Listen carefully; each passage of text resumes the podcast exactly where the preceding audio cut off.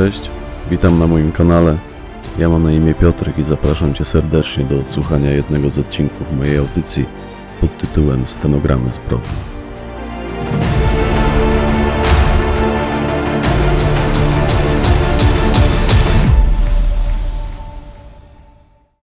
Cześć po raz kolejny, tu Piotrek.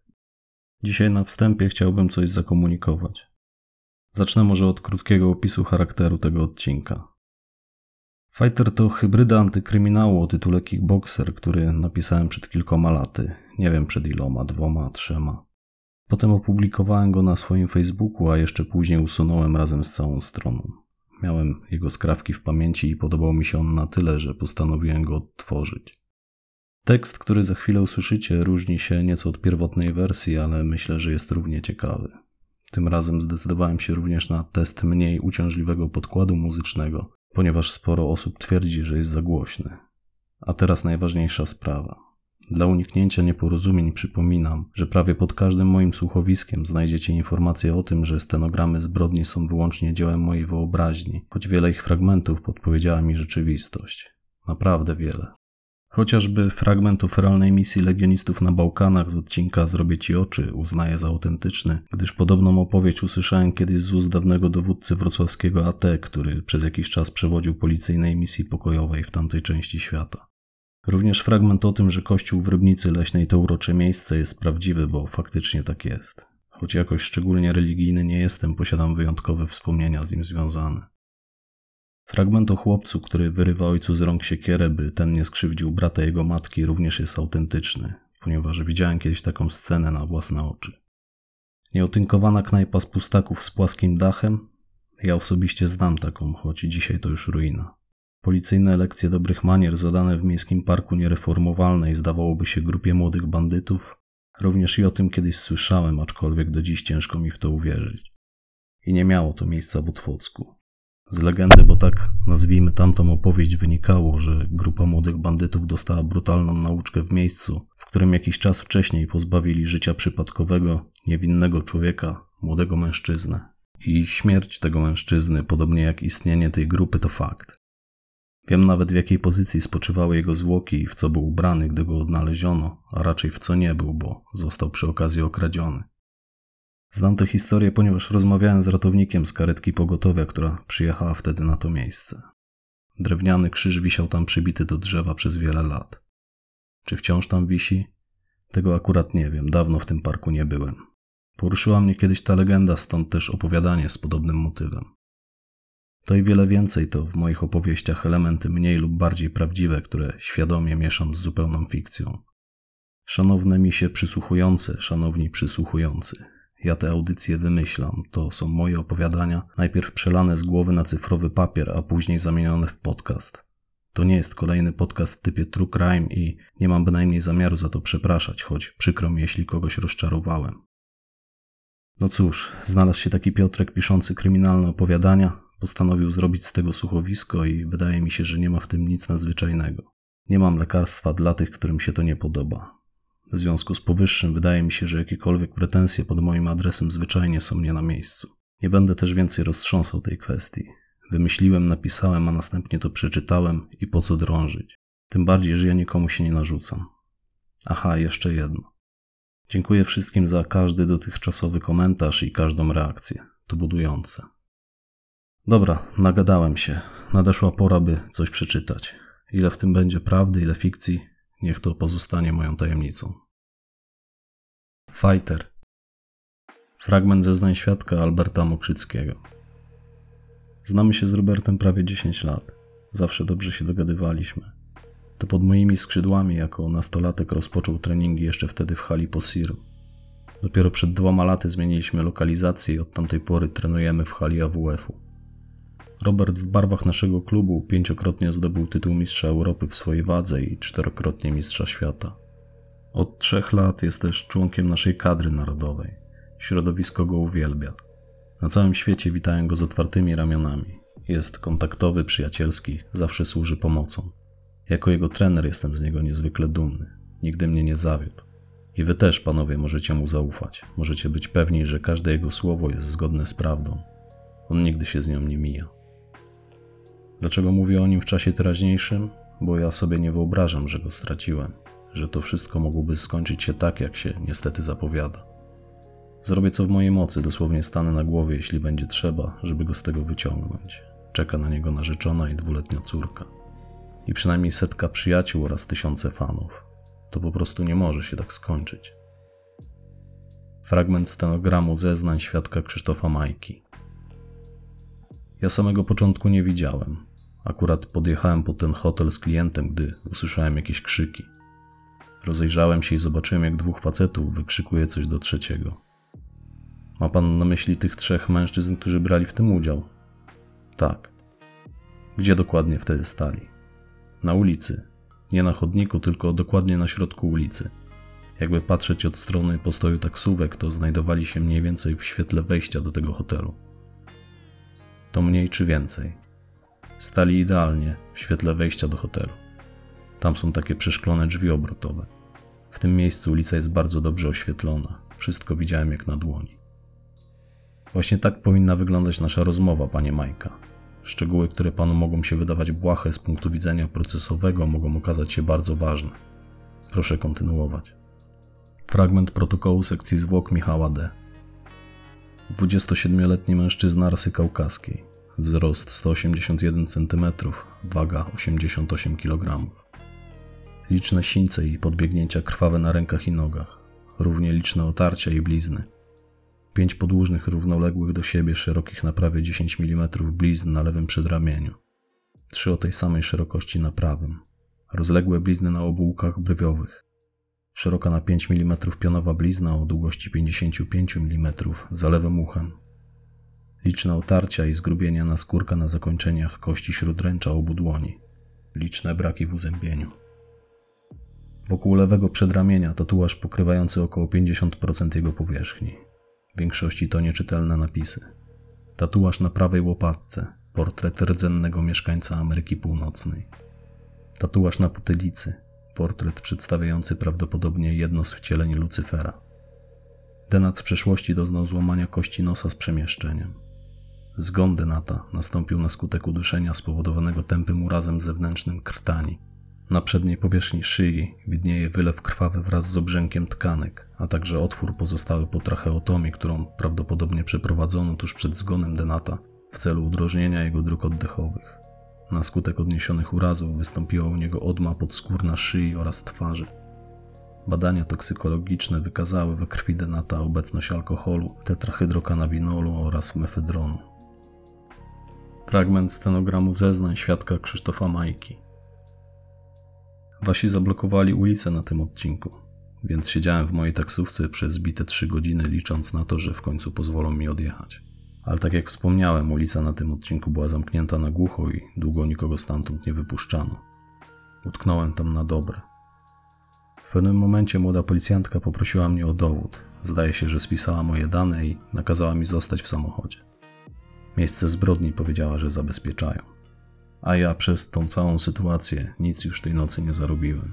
Siedziałem tam jak kołek, spoglądając za kółka, jak słońce wschodzi i miasto budzi się do życia. W końcu wasi zwinęli namiot, pościągali taśmę i mogłem odjechać. Tamtej nocy udało mi się odbyć tylko jeden kurs. W sumie to trochę moja wina, bo późno zacząłem. Ale bolała mnie głowa i pierwsze północy przeleżałem w łóżku. Zarobiłem wtedy tylko 30 złotych. Pojechałem później do sklepu, kupiłem flaszkę i po powrocie do domu wypiłem prawie połowę. Wiecie panowie, jak to jest. Musiałem ukoić nerwy. Fragment zeznań świadka Alberta Mokrzyckiego. To nie były jakieś szczególnie ważne zawody pod względem rankingu, ale Robert chciał na nich wystąpić.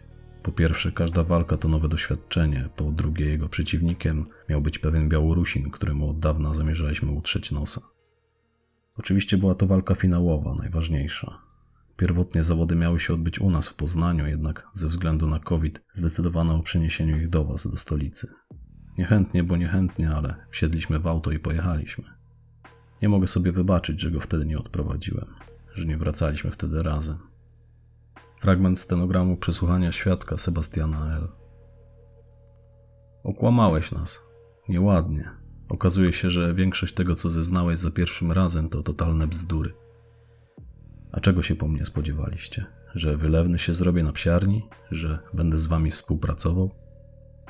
Spodziewaliśmy się, że nie jesteś skończonym kretynem i nie zamierzasz pójść pierdzić w pasiaki za swojego kolesia. Ale ty widocznie nim jesteś. Nie obrażaj mnie, psie. Nawet nie mam pojęcia, o czym nawijasz. To trzeba było stawić się na wezwanie trzeźwym, a ty przychodzisz tu jak do obory, zioniesz kacem na kilometr. Wyglądasz jakbyś wyszedł z rynsztoka. Powinienem cię odesłać na izbę, żebyś odtajał zakuty w skórzane dyby. Ciesz się, że póki co jestem na tyle wspaniałomyślny, że tego nie zrobiłem. To wy powinniście się cieszyć, że w ogóle tutaj przyszedłem. Nie stanowi dla nas tajemnicy, że przyszedłeś, bo przeczytałeś pouczenie na odwrocie wezwania, a jeszcze bardziej prawdopodobnym jest to, że ktoś ci je przeczytał. Powiem ci, dlaczego tak grzecznie dzisiaj zapukałeś do naszych drzwi, bo boisz się kolejnego wyroku. Ja miałbym się czegokolwiek bać? Oczywiście, że tak. Ostatnio powiedziałeś, że nie byłeś karany, a byłeś. Sprawdziliśmy cię dokładnie. Wisi nad tobą piątek za podobną sprawę. Przed dwoma laty wraz z niejakim rozmusem napadłeś na trójkę studentów na bulwarach. Dwie dziewczyny i chłopak. Chłopaka pobiliście, a kiedy jedna z jego koleżanek stanęła w jego obronie, gwałtownie ją odepchnąłeś. Znalazła się przez to w szpitalu z urazem głowy, na szczęście dla ciebie niegroźnym. Kradliście im wtedy jedną komórkę i całe 15 złotych. No i co? No i to, że ja na twoim miejscu nie miałbym powodów do dumy. Ciekawe, czemu nie byłeś taki do przodu, jak twój kolej zaliczył glebę. Pomóc też mu nie pomogłeś. Pewnie zmyłeś się stamtąd, jak tylko zorientowałeś się, z kim macie do czynienia. Jak nie zaczniesz normalnie z nami gadać, to do ósemki, która ci teraz grozi, dostaniesz w gratisie tamtą piątkę. Pasuje ci? Będziesz mógł wyjść najszybciej po połowie, więc jakieś 7 lat odsiedzisz od dechy do dechy. To odsiedzę, ale i tak go nigdy nie znajdziecie, tego noża. Mów, gdzie on jest. Nic wam nie powiem. Mów, bo to kluczowy dowód. Zapomnij, psie. Spójrz. To będzie twój akt oskarżenia. Napaść z użyciem niebezpiecznego narzędzia. To naprawdę nie brzmi dobrze. Zwłaszcza jeśli wziąć pod uwagę to, że już wisi ci jeden wyrok w zawiasach. Mówiłem już, to on na nas napadł.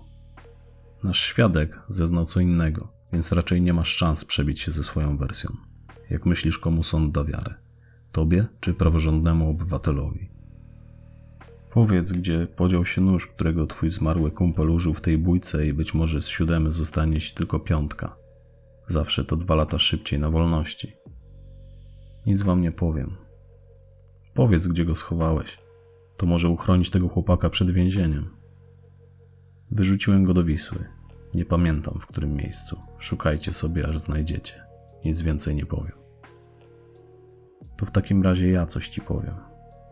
Tak się składa, że mam znajomego na komendzie u ciebie na rejonie. Nazywa się Micał. Wiesz o kim mówię, prawda? Znasz sierżanta Micała, bo przecież regularnie chodzisz się do niego pucować. Przynajmniej on tak twierdzi. Powiedział mi, że spotykasz się z nim przynajmniej raz w miesiącu, by nadawać na swoich. Wydało mi się podejrzane, że ktoś z twoją przeszłością wciąż pozostaje na wolności, więc sprawdziłem cię bardzo dokładnie. No i wyszło szydło z worka. Jak myślisz? W jaki sposób zareagują twoi kolesie, kiedy po rejonie rozejdzie się fama, że donosisz na swoich, by samemu nie trafić za kraty? Co tak gały wybałuszyłeś? Będziesz teraz gadał? Co chcecie wiedzieć? Dlaczego go napadliście i gdzie ukryłeś nóż? To Misiek go napadł. Tamtego wieczoru przyszedł do mnie. Przyniósł flaszkę, więc ją wyzerowaliśmy. Potem wypaliliśmy na spółkę małego lolka, a on jeszcze wciągnął kreskę. Powiedział, że ma zamiar się sponiewierać i że idzie na miasto. Że musi komuś przypierdolić, bo rzuciła go dupa. W sumie to chyba sobie o tym wtedy przypomniał, bo Ilona rzuciła go jakiś miesiąc wcześniej. I zapytał, czy pójdę z nim. A tego noża od tamtej pory na oczy nie widziałem. Nie znaleźliście go wtedy? Nie znaleźliśmy. Przepadł jak kamień w wodę. Więc nie mam pojęcia, co się z nim stało. Ja go nie brałem. Jak przepadł, to przepadł, nie ma co drążyć. Skąd w ogóle wziął się tamten nóż? Nosiłem go ze sobą w kołczanie. Misiek podbił do mnie i powiedział, żebym mu go dał, bo musi typa wyjaśnić na bogato. Miałem nadzieję, że uwinie się moment, że sprzeda mu buta na ogarkę, postraszy go kosą i pójdziemy dalej. Misiek był fajterem, umiał w boks, trenował też MMA. Niestety strasznie pojebana akcja z tego wyszła. Ja go nawet na początku próbowałem odciągnąć, ale po jego oczach widziałem, że nic z tego. To chyba ta kreska mety tak mu zwarła tryby, że aż mu piana z gęby leciała. Fragment zeznań świadka Alberta M. Byłem wczoraj u niego na widzeniu. Wciąż jest załamany. Odpowiada półsłówkami i jego oczy błyszczą od łez. Zapytałem go, czemu nie powiedział wcześniej o tym nożu. Odparł, że nie przyszło mu to do głowy. Myślał, że policja o nim wiedziała. Ja tylko mam nadzieję, że szybko dojdzie do siebie. To ja powinienem być na jego miejscu, powinienem siedzieć tam za tymi kratami. Bo to nie jego wina, że się bronił, tylko moja. Też nie jest jego winą, że potrafi skutecznie się obronić. To ja nauczyłem go tych ciosów rękoma, tych kopnięć. Setki razy krzyczałem do niego broń się, gdy stał w ringu. I weszło mu w krew. Dla niego, panowie, to był odruch. Darujcie mu. To przecież była obrona konieczna, kontratyp, czy jak wy to tam nazywacie. Fragment zeznań oskarżonego Roberta S. Po wygranej walce, jak to zwykle ma miejsce, poszliśmy do klubu. Ja tego klubu nie znam. Byłem w nim po raz pierwszy. W ogóle Warszawę znam słabo. Rzadko tu bywam. W tym klubie chłopaki wypili po kilka piw. Oczywiście był też jakiś szampan. Ja nie piłem, bo jestem abstynentem. Mój ojciec nadużywał alkoholu i od samego patrzenia obrzydło mi raczej na zawsze. Na kickboxing zapisałem się, żeby móc przed nim obronić matkę i brata. Wiele problemów, z którymi borykałem się w swoim nastoletnim życiu, zniknęło w momencie, gdy zacząłem uprawiać sport. Czułem się zmęczony zarówno samą walką, jak i wcześniejszą podróżą do stolicy. W pracy też miałem ciężki tydzień. Dlatego mniej więcej o trzeciej postanowiłem opuścić klub i pójść do hotelu. To było 500, może 600 metrów. Szedłem szybkim krokiem, nikomu nie wadząc, i wtedy oni się napatoczyli. Nie wiem dlaczego stamtąd się oddaliłem. Widocznie emocje wzięły nade mną górę, bo gdy lekarz z karetki powiedział, że on nie żyje, to nogi się pode mną ugięły. Bałem się, że trafię do więzienia. Uciekłem i zacząłem się ukrywać. Do głowy przyszła mi myśl, by uciec za granicę. Zacząłem nawet pakować walizkę, ale narzeczona namówiła mnie, żebym się zgłosił. Pożegnałem się z rodziną, z przyjaciółmi i oto jestem. Fragment zeznań świadka Krzysztofa Majki. Ależ oczywiście, że prowodyrem był ten wysoki. Wydzierał się w niebogłosy, chodził, a raczej latał od krawężnika do krawężnika, wymachiwał rękami. Ewidentnie był w jakimś amoku. Zdjął koszulkę, cisnął nią na ziemię. Ten drugi ze dwa razy próbował go przytrzymywać, ale wciąż mu się wyrywał. Był za bardzo rozjuszony. Darł się na całe gardło, wyzywał tego chłopaka. Ty cioto, ty frajerze. Ale tamten zawzięcie go ignorował. Za pierwszym razem go obszedł, za kolejnym przeszedł nawet na drugą stronę ulicy. Potem ten osiłek podleciał do niego trzeci raz i zastąpił mu drogę. Chwilę dyskutowali, a potem osiłek zaczął go odpychać, machać mu przed twarzą rękoma. Panowie, to nawet mnie by wtedy nerwy już puściły. I w pewnym momencie ten bez koszulki na moment się obrócił. Podszedł do tego drugiego, do tego w czapeczce z daszkiem i coś do niego powiedział. Tamten wyjął z saszetki, którą miał zawieszoną na szyi jakiś przedmiot. Ja nie wiedziałem wtedy, co to mogło być, bo stali jakoś tak bokiem do mnie. Poza tym na ulicy wokół mojej taksówki zaczęła już gromadzić się widownia. Wokół panowało spore zamieszanie. Kiedy osiłek podszedł znowu do tego chłopaka, ten wyprostował się i przybrał pozycję jak do walki. No wiecie, panowie, stanął w rozkroku i tak dalej. Ja już w tamtym momencie wiedziałem, że to dla tego osiłka źle się skończy.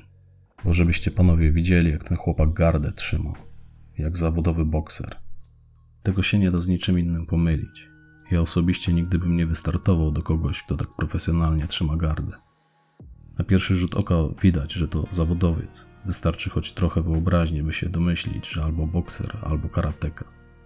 Mówię, ja bym nie wystartował. To był jeden cios. Facet padł na ziemię, złapał się za gardło i zaczął wierzgać nogami, jakby przycisnęła go skała. Doskoczył do niego ten chłopak, który go tak załatwił. Zdaje się, że próbował mu jakoś pomóc, bo koleżka tego osiłka natychmiast się ulotnił, a potem tamten przestał wierzgać.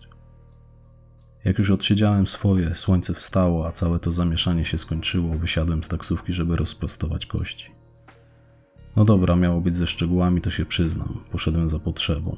A kiedy wróciłem, ulica była już odblokowana. Waszych już tam nie było. Ucieszyłem się, że mogę jechać i. i wtedy zobaczyłem ten nóż. Leżał pod moim autem.